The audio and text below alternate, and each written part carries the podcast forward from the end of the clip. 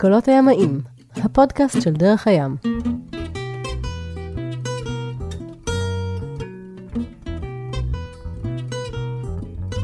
פרק נוסף בפודקאסט שלנו, הפודקאסט של דרך הים, שם זמני קולות הימאים, יפתח בן דוד איתנו, שלום, צהריים טובים. שלום. צהריים, ערב. ערב, כן. ערב, כבר ערב. ערב טוב. אז התכנסנו כאן לפרק שאני חושב שיקראו לו איך חוצים אוקיינוס. בוא נתחיל, נראה בסוף איך קוראים לו.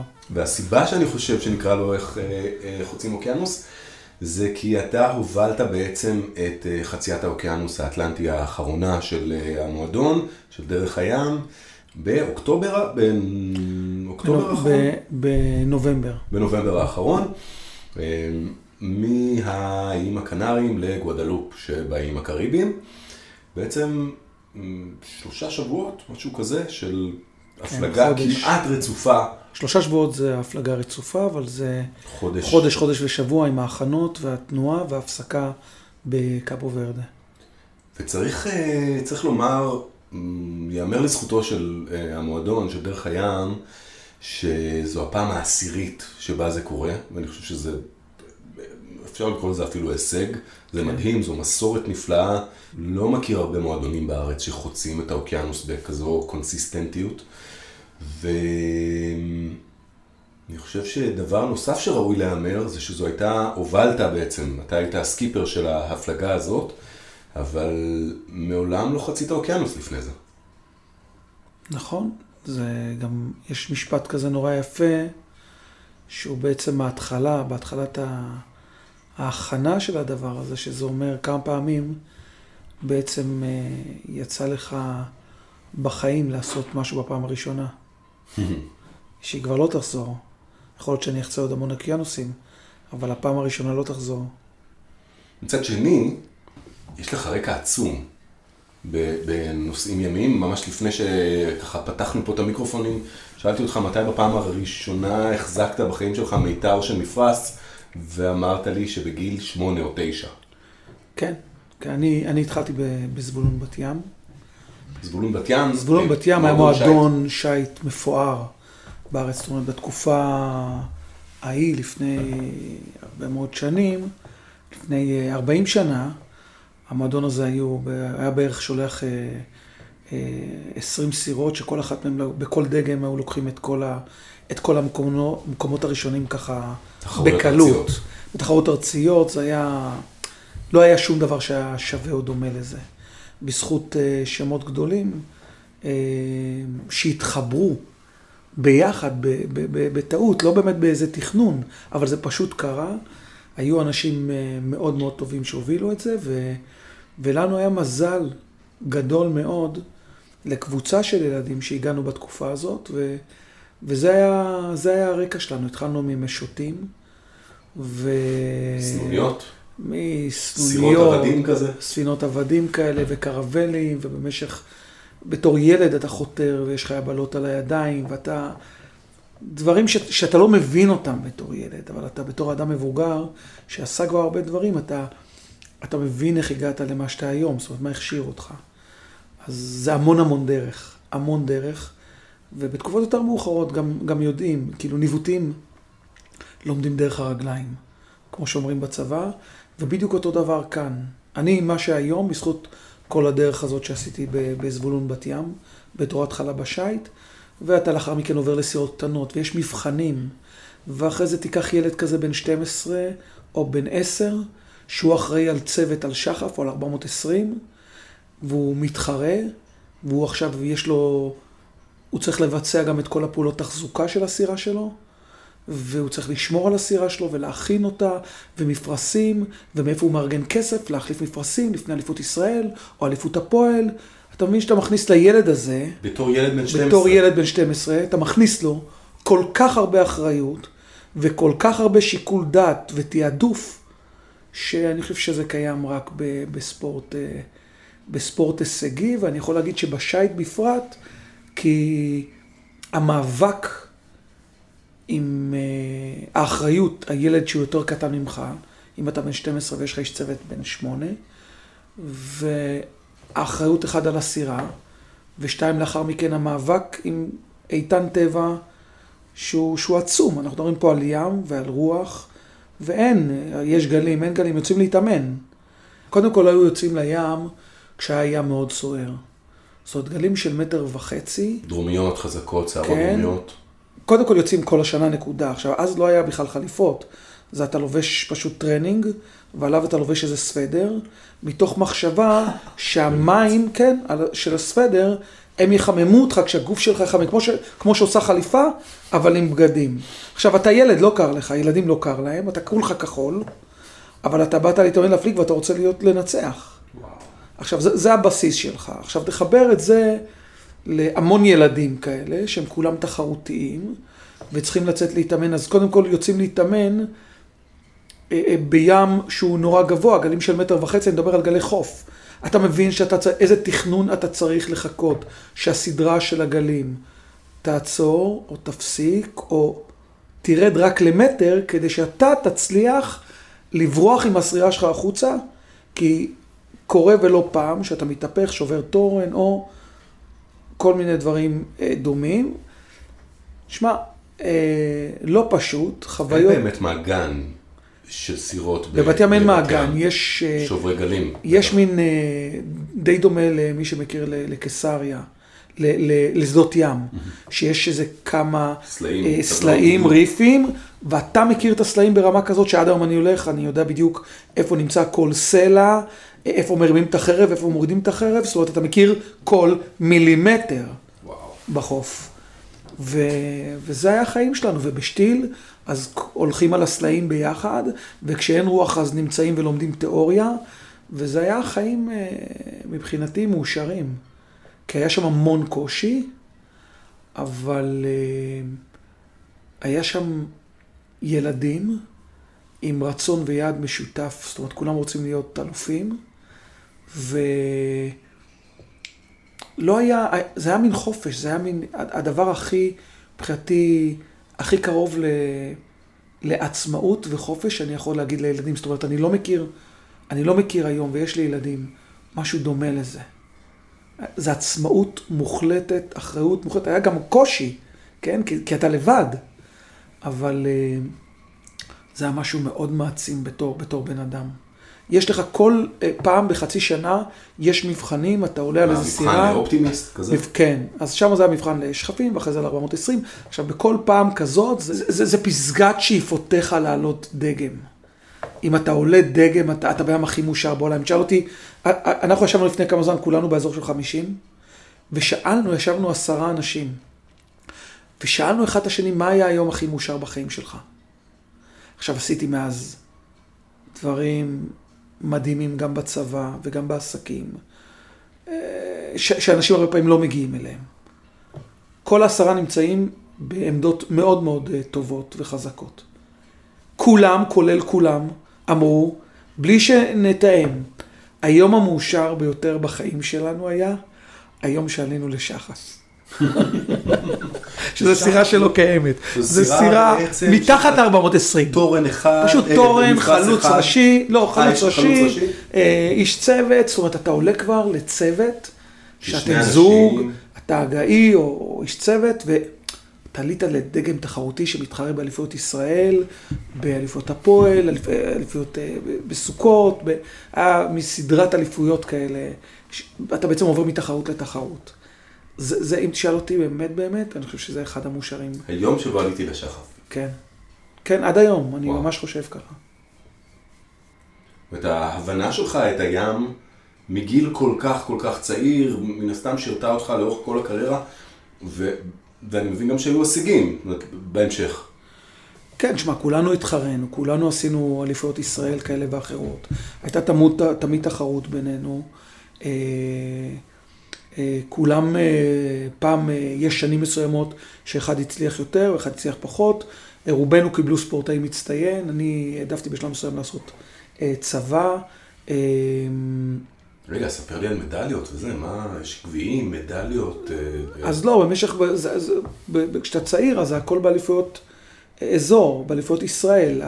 השלב שמתחיל לנסוע לחול זה השלב שאתה נשאר בדרך כלל בתור ספורטאי, ואתה עושה את זה אחרי הצבא. אני הלכתי בגיל 17, כבר גיליתי שהצבא צריך להגיע, התעסקתי יותר בשלב שלה ליהנות מהחיים, לגלוש רוח, לגלוש גלים ולהמשיך ככה טיפה לאמן חבר'ה יותר צעירים, והלכתי לצבא. תקשיב, ספורט הישגי, יש מעט מאוד ספורטאים הישגיים בכל תחום, אם תשאל, שאם תשאל אותם האם הם נהנים היום בשלב הזה מהספורט, אתה מתאמן כל כך הרבה שאתה הרבה פעמים אין את העניין של הענה, יש את העניין של הישגיות נקודה. אין שם ענה, יש שם תחרותיות והישגיות וסבל, ואתה רוצה להיות ראשון, זה מה שמדריך אותך. בשלב הזה הצבא, גם בגלל המון דברים משפחתיים, היה בשבילי יעד מאוד מאוד מאוד חזק, ואני החלטתי שזה מה שאני רוצה לעשות. לצורך הצבא הים נשאר בילדות? כן. ולא הלכתי לחיל הים, אני מבין? לא, מה פתאום. הלכתי לחיר ומשם לסיירת, והייתי מפקד של כל מיני יחידות. נשארת הרבה שנים בצבא? נשארתי בצבא, בשלב מסוים גם עזבתי אותו, המשכתי לשרת בכל מיני יחידות מילואים בתור מפקד של כל מיני יחידות מיוחדות. ועשיתי איזה תהליך מאוד מאוד ארוך שגם בדיוק כמו הים לימד אותי ועזר לי בחיים. הרבה ממה שאני זה גם בשלב השני, זה גם הדברים שקיבלתי בצבא. ומתי היה הקאמבק לים? החבר'ה שלי המשיכו, הם כולם הפכו להיות שייטים אולימפיים ומאמנים, הם כולם נמצאים בעצם בכל השכבה של מי שהיום מהווה את השכבה הקובעת או המנווטת את השייט הישראלי היום. הם המשיכו לשוט בכל מיני דגמים עד שבשלב מסוים הם עברו ליאכטות. והם כל פעם אומרים לי, בוא להפליג. אני הייתי עסוק בצבא ובהתחלת החיים האזרחיים שלי, איך אני בונה את עצמי. והם פשוט בשלב מסוים יצרו מין צוות שמפליג בכל האליפויות שקיימות בארץ ביאכטות תחרותיות. והם בשלב מסוים שאהבו אותי חזרה לתוך הים. זאת אומרת, הם היו כל פעם אומרים לי לבוא בתור קבוע. אני לא הייתי יכול לבצע את המחויבות הזאת, ולכן אני הייתי בא על בסיס כזה של תחרות מסוימת ל-X שיוטים של אותה תחרות. לא הייתי בא בתור איש צוות, ולפני משהו כמו 12 שנה, ככה כשהורדתי טיפה הילוך בצבא, אחרי שגמרתי כמה תפקידים שאותם רציתי לעשות, התפנה לי טיפה יותר זמן, ואז חזרתי לנושא התחרותי של השייט. ומאז אנחנו מפליגים, אלופי ישראל המון שנים, כאילו זה בהליכה. ובצניעות. כן, אבל זה זה. אבל זו האמת. זה זה. שנייה אני אפתח בירה. אחלה. אז דרך הים. אתה התחיל הרומן עם המועדון. אני הפלגתי עם אותו צוות, עם אותם חברים במשך כמה שנים, בערך אחרי 6 שנים, 7 שנים, שאנחנו מפליגים באליפות ישראל, כולנו יודעים שייט. אני בשלב מסוים ראיתי שביחדה יש דברים שאנחנו לא מבינים אותם. מה זאת אומרת? אנחנו יודעים להפליג הכי מהר, אנחנו יודעים למתוח מפרשים מצוין, אנחנו מבינים מה כל העזרים, אם זה אומר איך עובדים עם הריגינג וונטות וטורן ומפרשים, אבל יש עוד המון מערכות ביחדה, סתם דוגמה של כולם זה נראה מובן מאליו, אבל אני מתייחס לסירה כאילו זה דינגי, כאילו זה 400 דינגי, זה 470, 420, סירה תחרותית.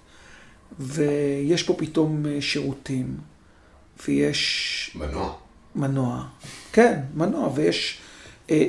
מערכות מים, ויש ברז, ויש מיטות. יש יותר מ3 ונטות. כן, לא, גם 470 יש, אבל יש פתאום עוד דברים שקורים בסירה, ביחדה, שזה דבר הרבה יותר גדול, מאשר בדינגי.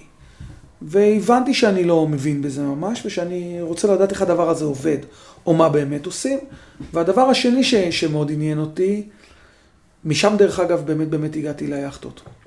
אני שאלתי את עצמי כל הזמן, מה עושים עם הדבר הזה כשעוברים בים שאין לך איפה לעצור? לא שיוט שעוברים איקס מצופים וחוזרים לחוף, מקבלים מפרשים והולכים הביתה, והולכים לחלוקת גביעים. אלא, מה קורה עם בן אדם עכשיו שנמצא עם הדבר הזה, באמצע אוקיינוס? מה הוא עושה כשבא 50 קשר, 60 קשר, 70 קשר, אוריקן? איך מתנהגים הדבר הזה? איך זה לא מתפרק? זאת אומרת, זה משהו שבתוך שהיה תחרותי, אני לא מכיר אותו. ולכן התחלתי לשאול שאלות. ים פתוח, ריחוק מהחוף. כן, כל הדברים האלה של מזג אוויר סוער, מקרים ותגובות מבחינת פעולות תכופות, כל הדברים שקשורים, תקלות, חירו, הכל. ואני הבנתי שיש פה איזה פער מסוים שאני לא מכיר אותו. כמובן שבשיחה עם החבר'ה שלי, הבנתי שגם הם לא מכירים, והם כמובן אמרו לי, למה זה מעניין? למה זה מעניין אותנו? העיקר שאנחנו מנצחים. כי המוח התחרותי אף פעם מפסיק. אתה לא חושב שם, אתה יודע מה שמצחיק, שעולים איתנו אנשים הרבה פעמים, מגיעים אנשים היום, שאני חיברתי אותם אלינו, מדרך הים, שבאים מהעולם הזה, ואני מביא אותם אלינו לתוך הסירה, ונורא מצחיק אותם, אנחנו בהתראות לזינוק, כולם דרוכים, אף אחד לא מדבר, המצח למטה, כולם חדים, עכשיו בשנייה שנגמר הפיניש, כולם נשכבים על הרצפה, צחוקים, בלגן, עכשיו מה קורה עם הסירה, אף אחד לא מעניין אותו, אפשר לשרוף אותה, אבל זה נורא מצחיק אותם, עכשיו, אצלנו סירה, זה כמו, זה סוס מרוץ. אנחנו עכשיו צריכים להוציא ממנו X, כדי לנצח, נקודה. שם זה נגמר, עכשיו נגמרה התחרות, חוזרים חזרה, מבחינתנו שמישהו אחר יחזיק את ההגה, אנחנו רוצים לרדת. אנחנו רוצים הביתה, זאת אומרת, זה לא מעניין. ופתאום, הדבר הזה, שהבנתי שיש איזה עולם תוכן שלם, שאני לא מכיר אותו, החבר'ה שלי לא יודעים בעצם במה מדובר, יש לנו בחור אחד שהיה מדריך שלי, קוראים לו ישראל, והוא היה חובל. כשהוא שמע אותי את כל השאלות שלי, אז הוא אמר, אתה צודק, אתה באמת לא יודע, ויש פה משהו שאתה לא יודע. וזה מה שחיבר אותי לדרך הים. אני חיפשתי בשלב מסוים, איפה אני בא ולומד, את כל אותם דברים. אני קודם כל, זה לא קשור בכלל לשייט, אני בעם שאוהב לדעת, זאת אומרת, אני אוהב ללמוד, זה בכלל לא משנה מה. זאת אומרת, כל דבר, עכשיו ללמוד זה לא אומר בהכרח אוניברסיטה או בית ספר, זה אומר לקחת משהו ולחקור אותו. וכשאני החלטתי שאני חוקר את הדבר הזה, אז בדיוק כמו בצבא, התחלתי לחפש מה המקור הידע מבחינתי הטוב ביותר. ואחרי שעשיתי את הערכת מצב שלי, ועברתי את כל הבתי ספר, הגעתי לדרך הים, והחלטתי שזה הבסיס ידע הטוב ביותר, שאני יכול להשתמש בו, לטובת אותו איסוף מידע שלי. רגע, אבל מה שהיה תחרותי בא ועושה... מה, קורס קיפרים? עושה הכל. אני מאמין בתהליך, אני מאמין בלעשות אותו מההתחלה עד הסוף. אם אני מספיק טוב, אני לא צריך הנחות מאף אחד בשום דבר, ואני אקח מזה את מה שאני רוצה. זאת אומרת, אני אבוא, אני אעשה, וככה הגעתי לכאן. הגעתי לכאן בלי חיבור, בלי קונקשן כמו כל תלמיד אחר, בלי ליצור קשר כזה או אחר, זה בכלל לא מעניין. ועשיתי את כל התהליך מאפס, אין פה קורס בדרך הים, אין קורס שקיים בדרך הים, ממשית 30, משית 60, משית 40, עם כל לא משית 40 בקיצור כזה של בואו תחתמו לי. את כל השעות שמופיע במשית 40, אני עשיתי את כולם, והייתה לי גם דרך לעשות דרכים אחרות מהשייט התחרותי, לעשות את הדברים האלה גם בצורה מקוצרת. לא רוצה קיצורים. אני רוצה ללמוד את כל הדרך כמו שצריך, וככה עשיתי את זה, כולל IYT, offshore באנגליה, אין פה קורס STCW, איזה שם שלא תמציא פה עם כל צירופי האותיות השונים, שקיים בדרך הים שאני לא עשיתי.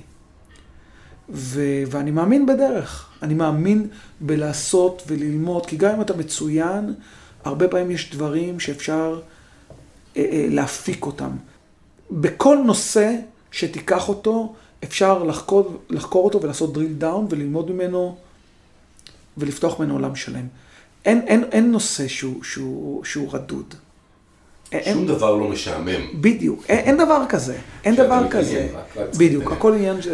אז בעצם עברת את כל ההכשרות זה, ובשלב הפכת למדריך במועדון? כן, ואז דרך הים בשלב מסוים, אני חיברתי את כל האנשים של השייט התחרותי, הבאתי אותם לכאן. בגלל שאני הייתי כאן, אז פעם הם לא היו מגיעים לכאן, אבל הם הגיעו בשלב מסוים, התחברו למקום הזה, ואז הם גם הגיעו לשבת כאן, ואז גם הנושא התחרותי, תפס טיפה יותר צורצה, בדרך הים, ואנחנו שמחים כאילו לתרום לו ולעשות וללמד, באמת באמת בכיף. החבר'ה עצמם כולם התחברו למקום הזה. הווייב של דרך הים הוא וייב כזה שאם אתה בא אתה נדבק. מוכר, ידוע ומוכר. אז יפה, וזה חיבר את כל הקבוצה התחרותית הזאת של לבוא בעצם ולהיות חלק מהמועדון הזה היום. ואני התעסקתי המון בהדרכה בצבא. ובשלב מסוים, דרך החיבור ליוסי ודודי, כי בשלב מסוים הפכנו להיות חברים, התחלתי לעשות הדרכות, מהדרכות, זה לא באמת המקצוע העיקרי שלי, ולכן מהדרכות קצרות יחסית של 2-3 במועדון, ועד הדרכות לתלמידים בחול. אמרת לי קודם שהדבר שאתה הכי אוהב זה להוביל פלוטי לתלמידים. כן, לאו דווקא להוביל, אני יוצא תמיד בתור מדריך, אבל להדריך בפלוטי לתלמידים. הדרכה של פלוטי לתלמידים זה אחד הדברים מבחינתי הכי מדהימים שיכולים להיות. כי אתה לא מוצא המון סיטואציות של אנשים בגיל, זה לא משנה, 30, 40, 50, 60, אז בכלל הגיל הוא לא פקטור. שהם כבר לא ילדים. שהם לא ילדים והם רוצים ללמוד. מישהו שעוזב הכל ומגיע לשבוע ורוצה ללמוד, זה מתחבר גם למרחב ולזמן. מה זאת אומרת? אם אני מלמד היום פה מישהו בהרצליה, אז יש לי בין 2-3 להעביר לו נושא מסוים. ועכשיו, פלוטיית תלמידים זה זמן שהוא מבודד מהמשפחה שלו, הוא מגיע לבד בתור בודד, הוא נקי לגמרי, גם משאר הנושאים, עבודה, בית, מכל שאר השכות שלו. הוא רוצה ללמוד, אנחנו נמצאים בחול, ולי יש פרק זמן ארוך לעבוד איתו. והדבר הזה מבחינתי הוא הדבר הכי כיף שיכול להיות. בכלל ללמוד, זה לא משנה מה, וזה לא קשור לכיתה כזאת או אחרת, ללמוד בכלל או לדעת משהו, או לחקור משהו שאתה לא יודע, מבחינתי זה הדבר הכי מעניין בחיים. זה בכלל לא משנה מה. אמרנו שהמועדון בעצם עושה חציות של האטלנטי כבר 10 שנים, במסגרות כאלה ואחרות, אבל חברי מועדון שחוצים, איך אתה מקבל את התפקיד של להוביל את החצייה העשירית של דרך הים? הנה, הצלחתי לנסח את עצמי בסוף. זה... קודם כל, אני איש של יעדים ושל מטרות. אני... כל שנה, זה בכלל לא משנה, גם לפני דרך הים. לי תמיד יש גם תחביבים וגם יעדים שאני שם לי קדימה בכל תחום שאני נוגע בו. ואני בשנים האחרונות התעסקתי גם בנושא התחרותי של שייט, אם זה אומר גם הקומודורס קאפ, כל מיני תחרויות גם בעולם של יאכטות. ובשלב מסוים התחברתי לכל הנושא של הפלוטילות וללמד תלמידים, כמו שדיברנו מקודם. לאחר שגמרתי 3 שנים כאלה, ישבתי ושאלתי את עצמי מה היעד הבא שלי. עכשיו, היעד האמיתי שלי, זאת אומרת החזון, כן? זה להקיף את העולם, לא כדי להקיף את העולם, ליצור סיבוב, אלא ליצור מסע שלם בעולם עם סירה.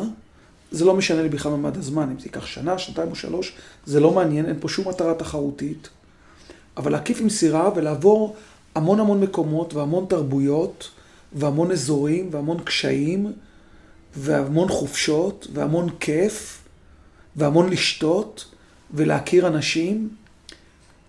כי אם תשאל אותי בכלל בתור איזה מטרה, לא מטרת גג, אלא אחד הדברים אני חושב שהם הכי כיפים בחיים בכלל, שהשייט נותן לך גם ליישם את זה, זה להכיר אנשים. זה להכיר אנשים וסוגים שונים, מכל הסוגים. זה הדבר הכי מעניין שיש. ודרך אותה הקפה של העולם, אותו סיבוב בעולם, זה אחד הדברים, זאת אומרת, זה החזון, זה המטרה בעצם. זו מטרה כזאת של לקנות יחטה או לעשות לגים, ולהיות גם פה וגם פה ולעבור... אם צריך לקנות יחטה, אז קונים יחטה, ואם עושים את זה בצורה של לגים, אין לזה שום חשיבות. By all means necessary. זה בכלל לא מעניין. מה שמעניין זה התנועה. זה להיות שם. לעשות את כל הדבר הזה.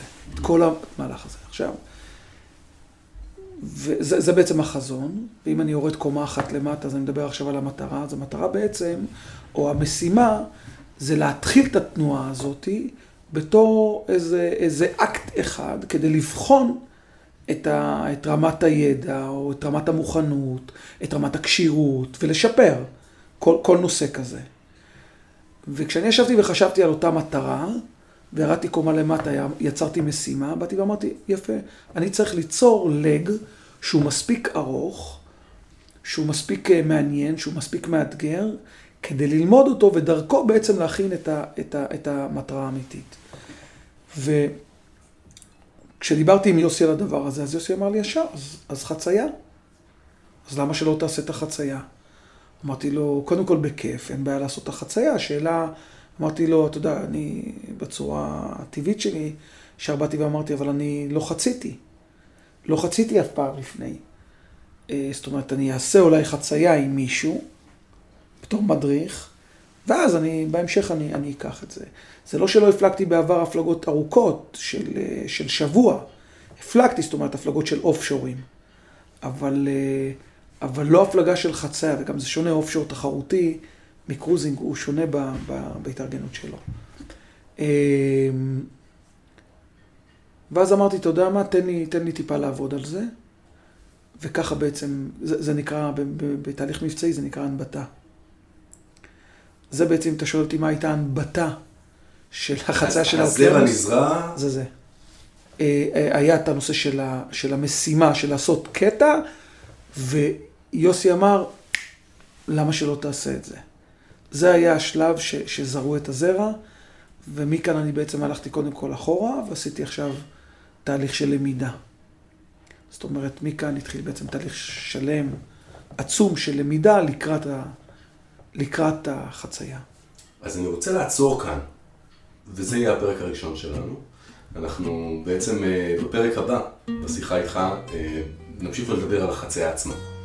בסדר? אז יפתח בן דוד, תודה רבה. הפרק הבא של הפודקאסט של דרך הים, שם זמני קולות הימאיים, אין לדעת אם זה ישרוד. אז תודה לך, וניפגש תכף. בכיף.